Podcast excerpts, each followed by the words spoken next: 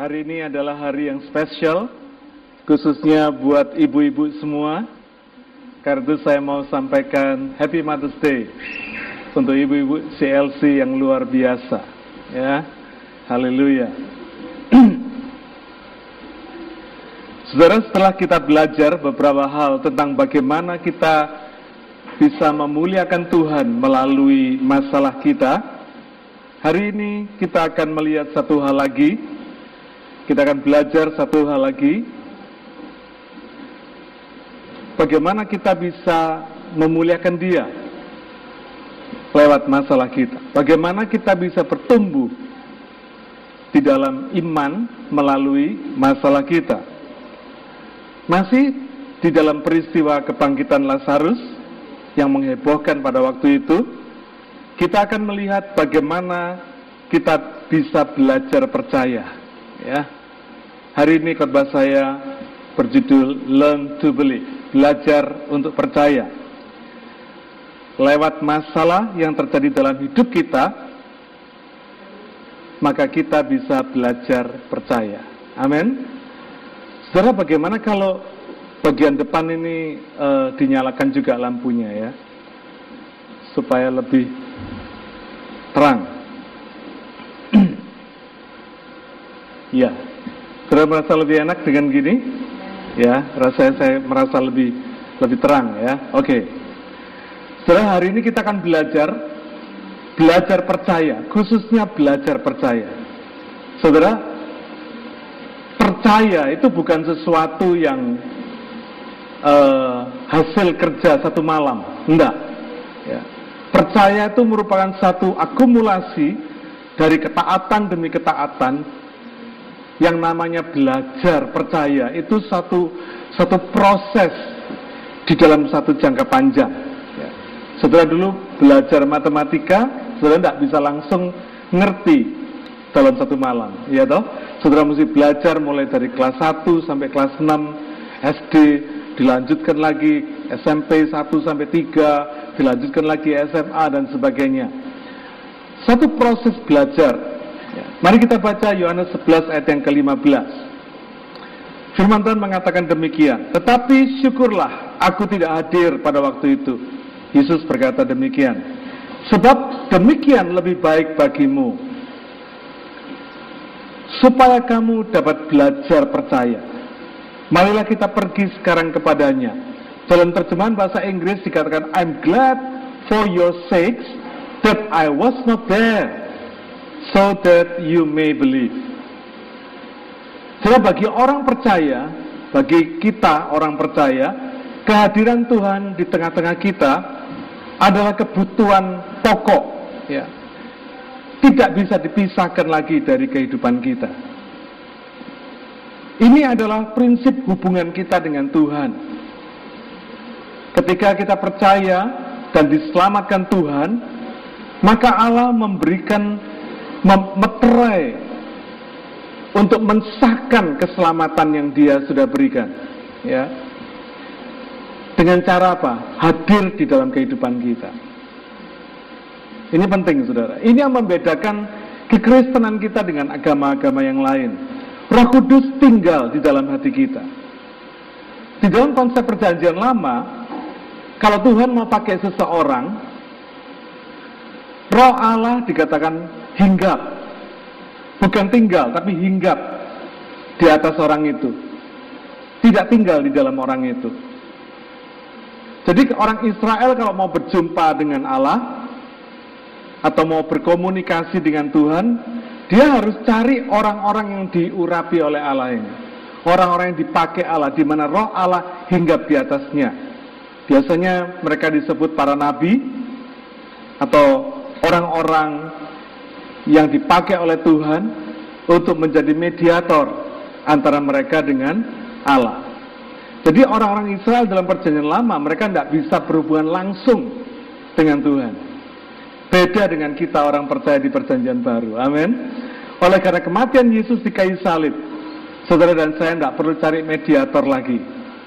Saudara dan saya bisa langsung berhubungan dengan Tuhan. Ya. Kenapa? Karena di dalam konsep perjanjian baru, ketika saudara dan saya percaya, dan kita menerima keselamatan di dalam kehidupan kita, maka Allah memeteraikan keselamatan itu dengan memberikan Roh Kudus tinggal di dalam kita. Sehingga Roh Kudus merupakan jaminan bagi kita untuk kita menerima setiap janji Allah. Untuk kita tahu, kita sadar bahwa kita memiliki keselamatan yang kekal, keselamatan yang nggak bisa hilang, ya. Keselamatan yang pasti bukan semoga. Ya. karena itu fungsi Nabi di dalam kitab Efesus pasal 4 ayat, yang ke-11 di dalam perjanjian baru bukan lagi sebagai mediator. Kalau saya perhatikan dalam Efesus 4 ayat yang ke-11 di situ dikatakan ada fungsi nabi-nabi, ada rasul-rasul, ada guru, ada gembala, ada penginjil. Fungsi kenabiannya bukan lagi menjadi mediator. Ya. Saudara harus ngerti prinsip ini. Jadi jangan mau ditipu sama hamba-hamba Tuhan yang sering kali menipu jemaat Tuhan pada hari ini. Saya berani berkata demikian. Kenapa? Karena hamba-hamba Tuhan ini meng mengekspos dirinya sedemikian rupa seolah-olah dia bisa menjadi mediator antara jemaat dengan Tuhan. Ini jelas salah, saudara. Ya. Karena sejak kita percaya Yesus, sejak Yesus mati di kayu salib, Alkitab mengatakan, dialah pengantara kita. Amin. Tidak ada manusia satupun yang jadi mediator kita lagi.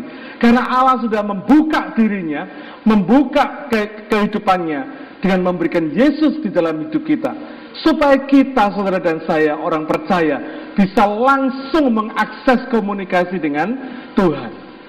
Jadi kalau ada orang-orang Kristen yang antri minta dinubuati, tanya sama hamba Tuhan, jelas ini satu hal yang salah, saudara. Ya. Kalau hamba Tuhan itu takut akan Tuhan, dia tidak akan mau membuat orang ini makin salah. Kadang-kadang bukan bukan bukan hamba Tuhannya yang salah, Kadang jemaat masih memiliki pikiran bahwa seorang hamba Tuhan itu adalah mediator. Ya. Nanti kita akan jelaskan di sini. Kenapa kok ada orang Kristen yang tidak bisa berhubungan langsung dengan Tuhan? Kenapa kok harus cari mediator? Karena sesungguhnya dia belum diselamatkan. Dia belum lahir baru. Dia belum memiliki akses, belum memiliki hubungan pribadi dengan Tuhan. Nah, orang-orang seperti ini yang jumlahnya banyak sekali di dalam gereja, orang-orang seperti ini menjadi makanan empuk bagi hamba-hamba Tuhan yang menipu jemaat tadi itu, saudara. Yang mengekspos dirinya seolah-olah dia menjadi mediator bagi jemaat kepada Tuhan.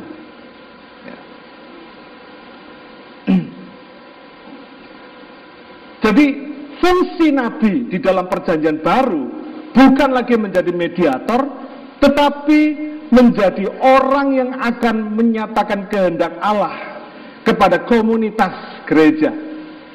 Bukan person to person.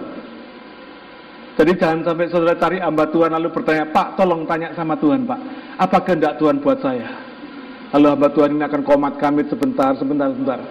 Lalu begitu tumpangin tangan saudara, Hai anakku, jangan percaya saudara. Ya. Kalau ada hamba Tuhan yang model begini, jangan percaya. Tak pesen nih jemaat CLC, ya, supaya saudara ngerti firman Tuhan. Saya tunjukkan kebenaran ini. Saya tidak mau jemaat CLC ikut-ikutan. Ya.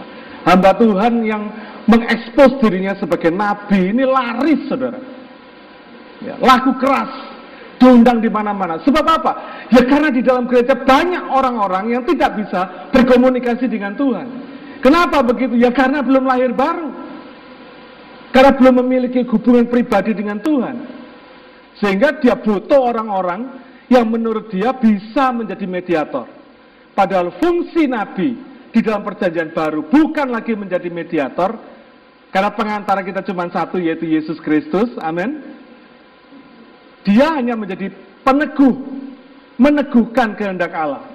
Bagi orang-orang yang sudah diberitahu lebih dulu kehendak Tuhan.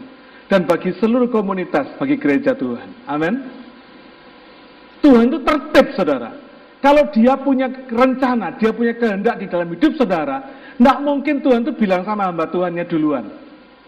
Nanti hamba Tuhan ini jadi tukang ramal. Tukang hongsui, suhu-suhu, jadi dukun, saudara. Tidak. Tuhan tidak akan pernah bikin hamba Tuhan jadi dukun, tidak bakal. Ketika Tuhan punya rencana di dalam pribadi setiap anaknya, Tuhan akan bicara langsung kepada pribadi lepas pribadi. Nah, hamba Tuhan hanya dipakai oleh Tuhan untuk meneguhkan apa yang Tuhan sudah katakan sebetulnya. Jadi ketika hamba Tuhan ini bicara kepada saudara, saudara langsung tahu, dek, oh ya, Tuhan sudah ngomong sama saya sebelumnya. Ini adalah peneguhannya. Tangkap ya saudara ya. Saya rindu saudara memiliki pengertian yang jelas ini. Bahwa hamba Tuhan itu bukan tukang ramal. Bukan orang pinter, bukan suhu, bukan paranormal. Amin. Hamba Tuhan adalah manusia biasa yang dipakai oleh Tuhan sesuai dengan kehendak dan rencananya. Bukan untuk tukang ramal. Jangan percaya kalau ada orang yang akan menubuatin saudara, bicara tentang Tuhan, apa yang Tuhan katakan kepada saudara. Dia akan bergerak ketika Tuhan menggerakkan hatinya. Tapi sebelumnya Tuhan pasti ngomong dulu sama saudara. Ada banyak hamba Tuhan yang bikin kacau di dalam gereja ya model seperti ini, saudara. Saya tidak segan-segan untuk mengatakan demikian. Meskipun hal ini disiarkan secara langsung saya nggak peduli. Karena ini kebenaran. Saya ingin jemaat CLC semua mengerti kebenaran ini. Karena hari ini terlalu banyak gereja dipenuhi oleh hamba-hamba Tuhan penipu seperti ini. Ya, jangan sampai kita kena tipu. Saudara, karena itu betapa pentingnya hubungan pribadi kita dengan Tuhan. Ini penting, saudara. Seringkali kita menganggap kita bisa memiliki hubungan pribadi dengan Tuhan melalui pelayanan. No, keliru, saudara. Aktivitas kita di dalam melayani Tuhan tidak bisa menggantikan hubungan pribadi kita dengan Tuhan. Hubungan pribadi dengan Tuhan harus ada di tempat yang paling tinggi. Karena itu betapa pentingnya saat teduh, doa dan firman di dalam kehidupan kita. Hari Sabtu saya Bible study, saya mengajarkan tentang saat teduh, tentang quiet time. Saudara jangan anggap sepele urusan quiet time ini. Banyak yang nggak ngerti. Ya. Bagi sering ikut Bible study saya, saudara akan mengerti quiet time itu bagaimana. Kami sudah mengadakan seminar saat teduh ini di Indonesia. Ini adalah tahun yang keempat. Setiap kali seminar saat teduh, penuh saudara. Orang-orang tercelik, oh ternyata saat teduh itu begitu ya. Banyak yang tidak ngerti. Nah, yang menarik di dalam peristiwa Lazarus ini saudara, dia berkata, Tuhan Yesus berkata demikian, I'm glad for your sakes that I was not there so that you may believe. Dalam bahasa Indonesia mengatakan, aku bersyukur karena aku tidak ada di sana waktu Lazarus sakit. Waktu Lazarus sampai mati. Aku bersyukur aku tidak ada di sana. Demi kamu, kata Tuhan. Supaya kamu dapat belajar percaya. Saudara, ini menunjukkan kesengajaan. Di balik ketidakhadiran Tuhan di dalam peristiwa sakit sampai matinya Lazarus, ada kesengajaan, ada tujuan ilahi untuk murid-murid Yesus supaya mereka belajar percaya. Kenapa percaya itu perlu belajar? Saya kasih tahu saudara. Iman adalah anugerah Tuhan. Saudara tidak bisa tiba-tiba punya iman. Ya. Karena itu orang Kristen tidak perlu bertapa untuk punya iman. Untuk punya iman tidak perlu bertapa, saudara. Hanya percaya firman, saudara Tuhan akan berikan kita iman. Iman itu suatu anugerah. Saudara tidak bisa beli iman. Anugerah Allah diberikan dengan cuma-cuma karena kita percaya kepada Tuhan Yesus, percaya kepada firman-Nya. Karena itu jangan sampai hidup saudara dan saya ini lepas dari firman. Iman kita tidak akan pernah bertumbuh kalau kita lepas dari firman. Iman diberikan oleh Allah kepada kita dengan cuma-cuma, tetapi tanggung jawab supaya iman itu bertumbuh, itu bukan lagi ada pada Tuhan. tapi ada pada kita. Saya ambil contoh, saudara. Saudara dikasih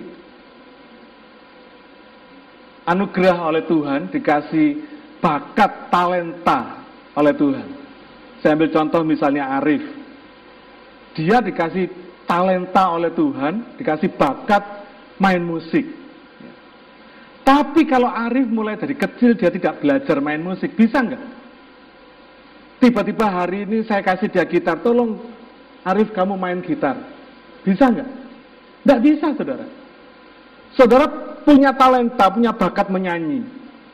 Lalu hari ini tak kasih corong, saudara suruh menyanyi. Nggak bisa, saudara harus belajar melatih. Saudara punya bakat melukis. Saudara juga harus melatihnya sejak dari kecil. Saudara, ini gambaran betapa iman itu diberikan Tuhan. Sama kayak talenta. Bakat tadi itu diberikan Tuhan di dalam hidup kita. Saudara nggak bisa bilang, Tuhan kenapa Tuhan kasih si A itu bakat menggambar, saya kok bakat nggak punya bakat menggambar. Kita nggak bisa protes begitu, saudara. Oh Tuhan kok yang kasih ya sudah dikasih bakat menggambar ya sudah melukis saja itu bakatmu.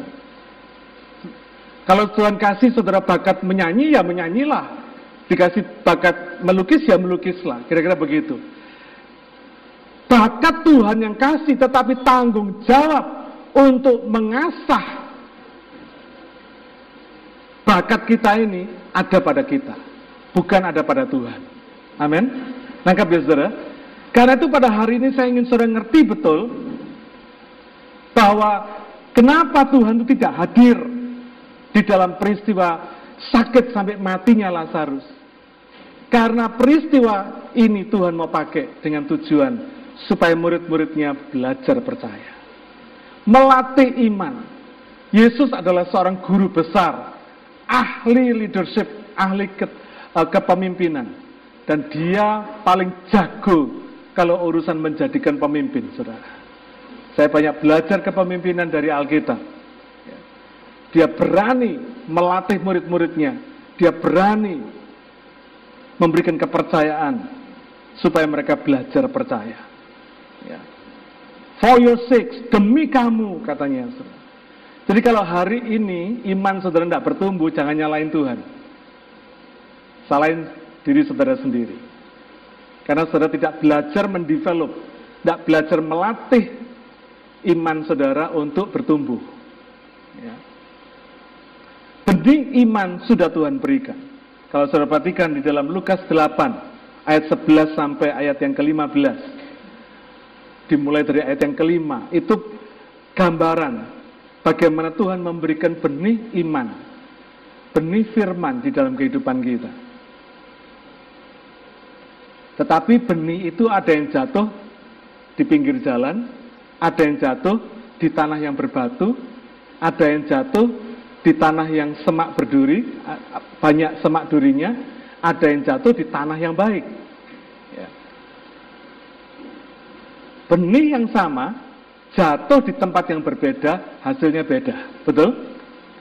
Karena itu tanah ini gambaran dari tanah hati kita, saudara.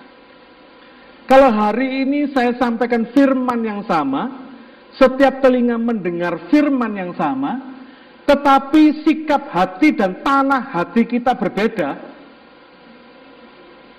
hasilnya beda. Kalau hari ini sudah berkata, Pak Agus kok terlalu lama sih, saya sudah lapar, kepingin cepat makan sate, ini modesty.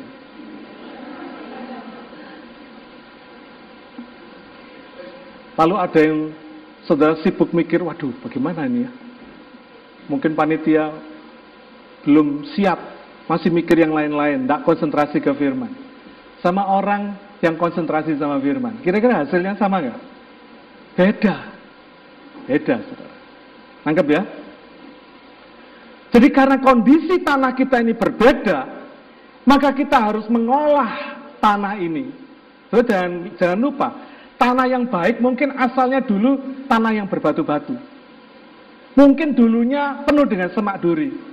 Siapa di sini yang suka nanam, suka gardening. Ya, yang suka gardening ngerti prinsip ini. Tanah yang baik mungkin asalnya banyak batunya. Tetapi pengolah tanahnya pinter, dia ambilin batunya.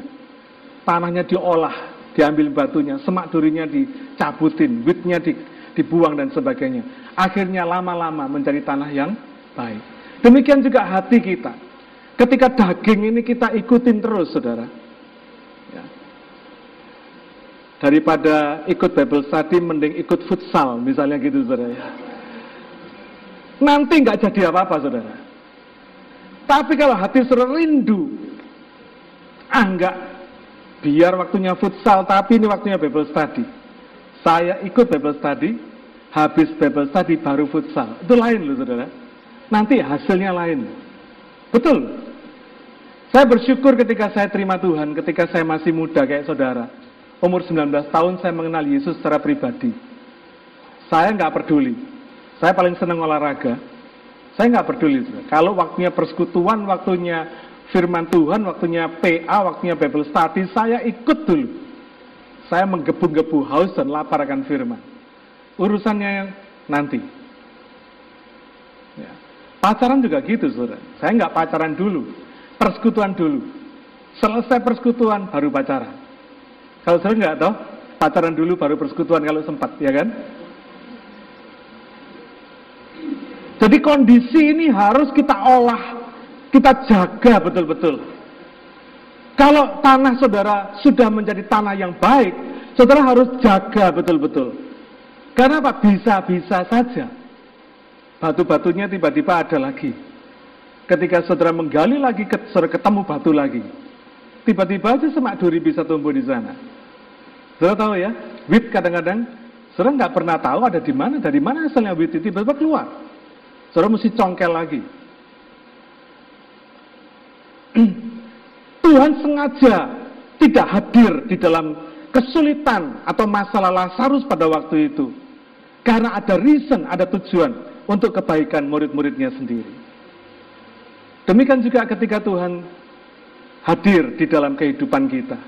Ketika kita menghadapi masalah, kita bisa belajar percaya akan kemampuan Tuhan, percaya bagaimana Tuhan mengatasi segala kesulitan kita. Lah kalau Tuhan tidak hadir, kayak peristiwa Lazarus ini, maka sesungguhnya kita yang harus percaya bahwa meskipun Tuhan tidak hadir, Tuhan sudah menyediakan solusi atas masalah kita. Amin. Ya.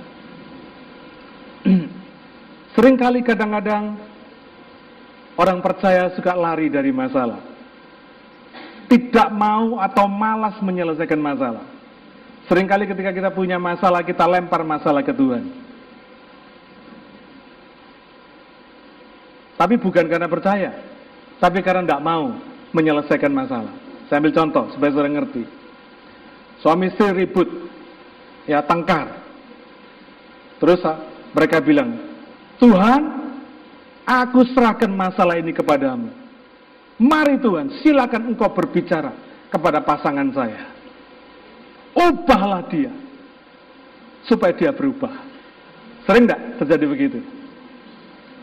Betul enggak kira-kira ini? Kelihatannya rohani kan saudara? Tengkar terus berdoa. Tuhan, berbicaralah kepadanya. Ubahlah dia. Kelihatannya rohani tapi salah rohana. Yang harus ngomong siapa? Bukan Tuhan, kita yang mesti ngomong sama pasangan kita. Setiap kali minggu pertama, eh Sabtu pertama setiap bulan, kita akan ada fellowship, couples fellowship. Saya tidak pakai sebutan yang couples fellowship, persekutuan uh, keluarga muda, karena saya percaya semua keluarga kita masih muda di sini. Amin. Oh belum pekun kok. Kalau saudara sudah pekun baru saya bisa anggap saudara keluarga tua. Tapi selama saudara belum pekun saya anggap saudara keluarga muda. Jadi saya undang saudara setiap Sabtu pertama kita punya persekutuan di sini saudara hadir. Dan kita akan membahas secara vulgar, secara apa adanya, secara terang-terangan, belak-belakan, tidak pakai basa-basi. Kita akan bahas masalah-masalah yang relevan dengan keluarga. Orang Jawa bilang dikupas. Kadang ada hal-hal yang kita tabu untuk membicarakan. Antara suami istri tidak berani bicara. Di sini kita akan berani bicara. Ketika suami istri tengkar, siapa yang mesti ngomong? Ya suami istri mesti ngomong. Bicara, apa masalahnya? Dibatasi. Saya pernah ngajarkan dulu saudara ya. Kalau mau tengkar harus pakai tema. Temanya apa? Supaya nggak melebar. Karena sering kali kalau suami istri tengkar, temanya itu tidak ada, melebar. Gara-garanya urusan makanan yang agak kemanisan misalnya gitu, atau agak ke kecutan sedikit gitu. Nanti kalau sudah tengkar sudah bisa ngomong ini dasar lu ke anak keturunan lo, keturunannya di, diikut-ikutkan. Padahal keturunan tidak ikut-ikut. Dan itu kalau sudah bertengkar perlu punya tema, dibatasi. Jadi kalau mau berantem ada ringnya, kira-kira begitu, saudara ya. Sudah di dalam ring ini kita berantem. Nah kita mesti ngomong saudara. Nah sering kali terjadi slacknya itu di sini. Ketika kita ngomong, ketika pasangan ngomong, saudara manusia itu lebih suka menjadi pembicara yang baik daripada pendengar yang baik. Pasangan saudara baru ngomong satu kecap, saudara ngomong sepuluh kecap. Dia ngomong sepuluh kecap, saudara ngomong seratus kecap. Tidak bakal ketemu. Kalau pasangan kita ngomong, dengerin saudara. Nanti gantian, habis dia ngomong, saudara ngomong. Seringkali dia ngomong kita punya konsep sendiri. Sudah nyusun strategi, habis ini gue mesti ngomong apa ini. Nggak mau kalah. Ini nggak bisa ketemu, saudara. Terus habis itu berdoa, Tuhan, aku serahkan masalah ini kepadamu. Berbicaralah Tuhan. Kenapa kita tidak berhasil berbicara kepada pasangan kita? Saudara sering kali attitude kita, sikap kita ini salah di dalam kita ini melihat atau mengatasi masalah, dalam kita menyelesaikan masalah. Kenapa sering kali kita tidak bisa terima perkataan orang lain? Karena kita sudah memiliki paradigma sendiri yang sudah menganggap apa yang kita yakin ini benar. Kita menganggap diri kita ini benar, orang lain salah. Termasuk pasangan kita pasti salah.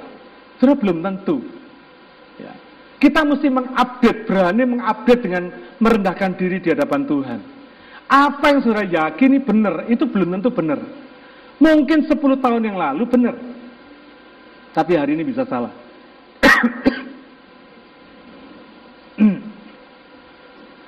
saudara kira-kira kalau 100 tahun yang lalu, saudara berkata begini, aku mimpi, aku bermimpi, satu hari aku bisa terbang dengan naik pesawat terbang.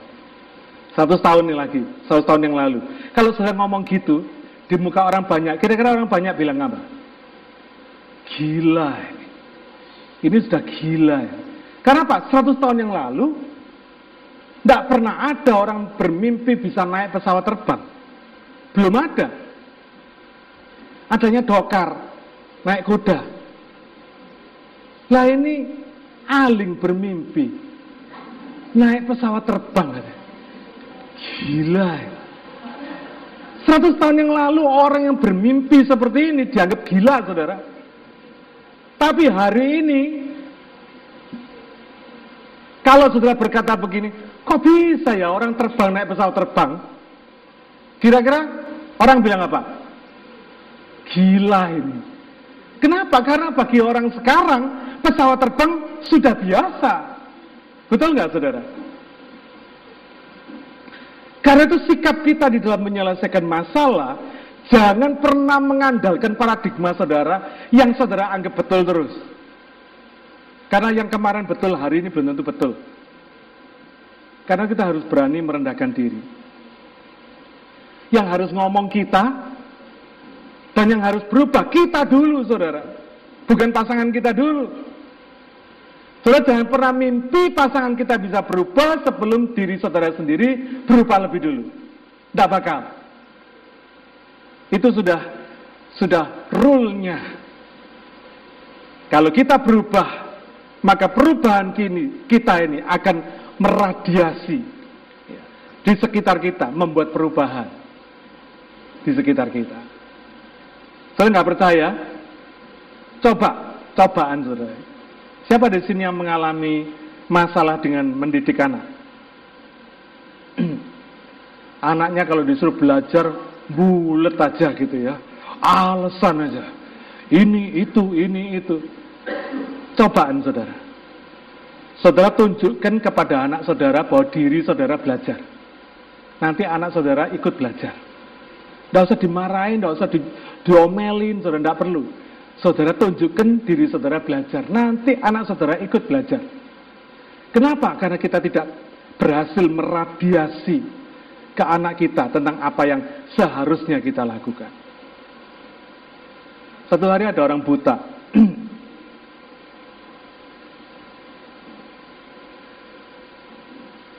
Dia bawa tongkat, orang buta kan? Pakai kacamata hitam bawa tongkat. Yang anehnya dia bawa lampu. Lalu orang ketemu sama orang buta ini tanya, Mas, mas, maaf ya, Anda kan buta. Tapi kenapa bawa lampu? Kan tidak bisa lihat lampu ini. Lalu si orang buta ini berkata demikian. Gini loh, ya saya betul saya buta. Saya tidak bisa lihat lampu ini. Tapi at least orang bisa lihat saya. At least orang yang bisa lihat lampu saya tidak sampai nabrak saya dan dia bisa tertolong dengan adanya lampu saya. Nah, kan saudara? Hari ini kita semua masih belum perfect, belum sempurna. Pasti punya kekurangan. Ya, contohnya kayak orang buta tadi tetapi jangan sampai kita pakai alasan kekurangan kita untuk do nothing. Aku goblok kok, memangnya goblok. Mulai dari kecil dikatakan goblok. Ya sudah, percuma pak. Saya mau belajar ya percuma, goblok. Goblok kemarin. Tapi kalau saya mau belajar hari ini pintar. Anggap saudara. Jangan pernah percaya stempel yang diberikan orang pada masa lalu saudara. Berubahlah, lakukan sesuatu yang bisa berguna bagi orang lain. Kalau saudara pinter, itu saudara tidak jadi beban bagi orang lain. Amin. Tapi kalau saudara koflok, saudara akan menjadi beban bagi orang lain. Tangkap ya saudara ya. Jangan sampai saudara jadi beban bagi orang lain. Dia boleh buta, tapi dia tidak mau jadi beban bagi orang lain. Tidak mau dia orang terus berkata, aduh kasihan kamu buta ya, sini tak tuntunnya kamu. Tidak, dia punya lampu, dia bisa berjalan sendiri. Setelah mengasihani diri sendiri dengan berkata, aku punya kekurangan gini gitu. Itu bukan lagi zamannya sekarang, saudara. Amin. Bagi anak Tuhan itu nggak laku, saudara. Tuhan itu mengajar supaya anak Tuhan itu mandiri, supaya anak Tuhan itu mampu mendevelop dirinya, termasuk dengan segala kekurangannya. Karena percaya Tuhan selalu punya solusi terhadap setiap masalah kehidupan kita. Amin. Jadi kalau hari ini sudah menyadari kekurangan saudara, jangan berdiam diri, tapi buatlah perubahan. Sehingga perubahan yang saudara lakukan akan meradiasi orang di sekitar saudara. Sehingga perubahan tadi membawa berkat bagi orang lain. Dan sekaligus membawa berkat bagi diri saudara sendiri. Saya akan menutup khotbah saya dengan satu cerita yang bagus sekali. Francis Jane Crosby. Sudah pernah dengar nama ini?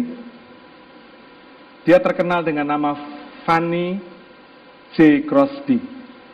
Dia seorang wanita buta, kecilnya sakit panas, demam sakit panas, ke dokter, dokter salah ngasih obat, saudara. Akhirnya dia buta, saudara. Kasihan ya, umur lima tahun sudah buta, saudara, bayangin. Karena gara-gara dokternya salah ngasih obat. Tapi Fanny Crosby ini, dia tidak tidak menyalahkan dokternya. Dia nggak maki-maki, dia nggak nuntut dokternya.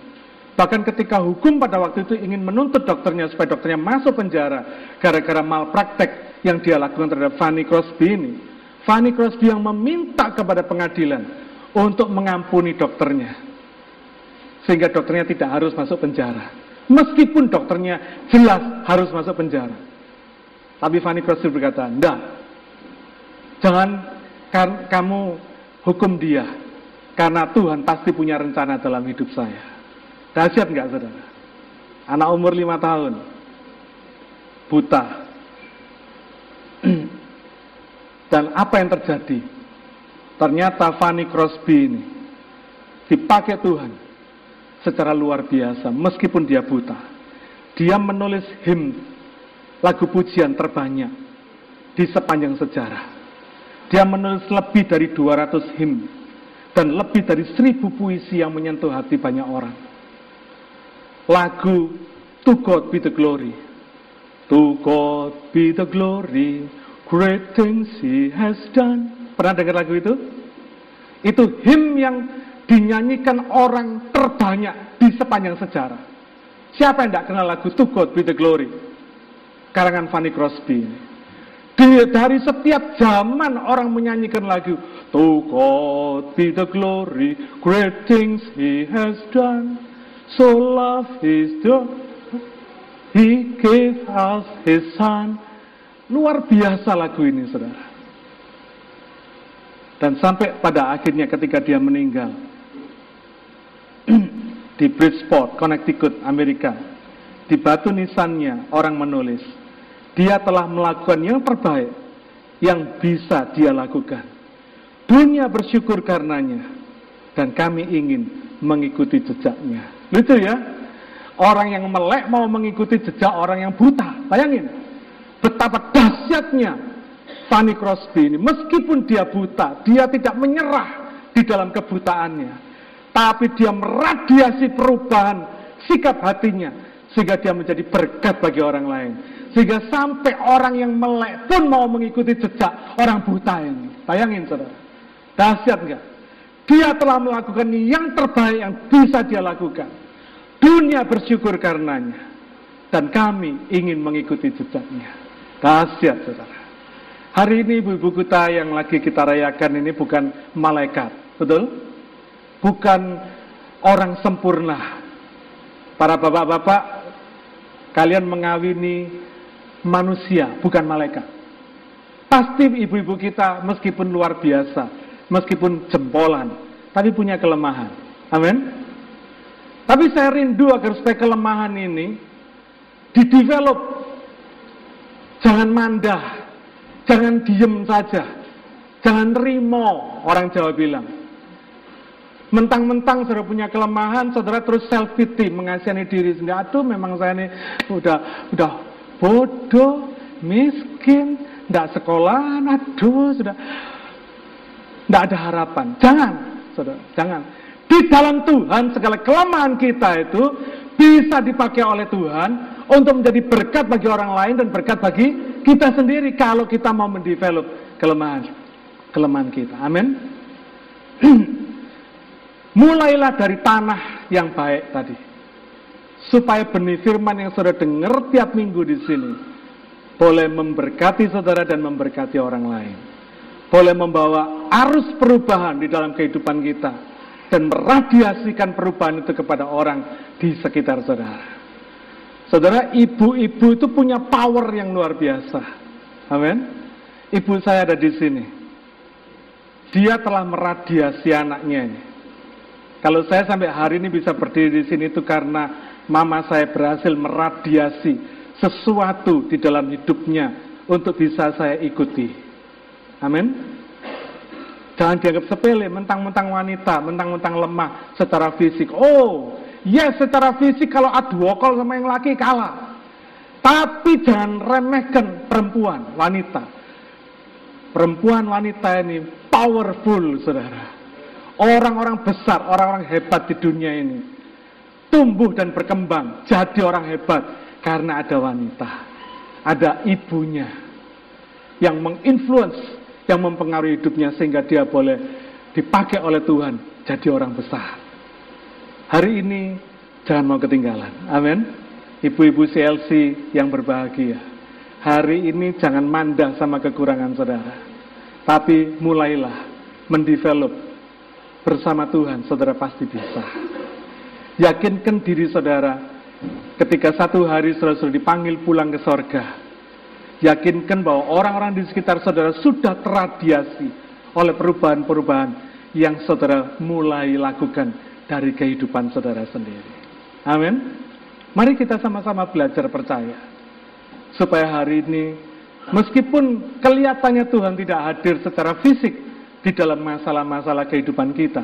Percayalah, dia sudah menyelesaikan solusinya. Meskipun Lazarus sakit sampai mati, tapi Tuhan tahu dia mampu membangkitkan Lazarus. Amin.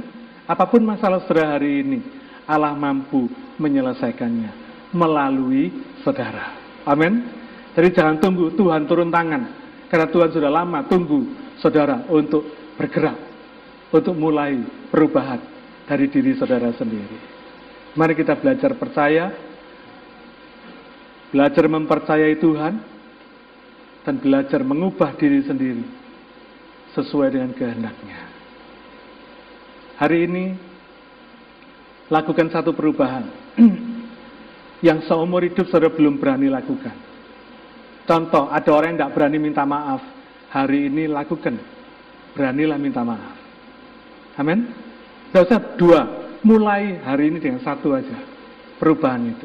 Nanti lama-lama perubahan akan makin banyak. Amin. Mari kita berdoa.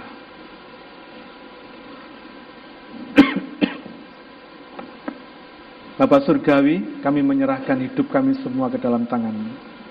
Kami percaya bahwa Engkau Tuhan yang sudah membawa kehidupan di dalam kehidupan kami ini.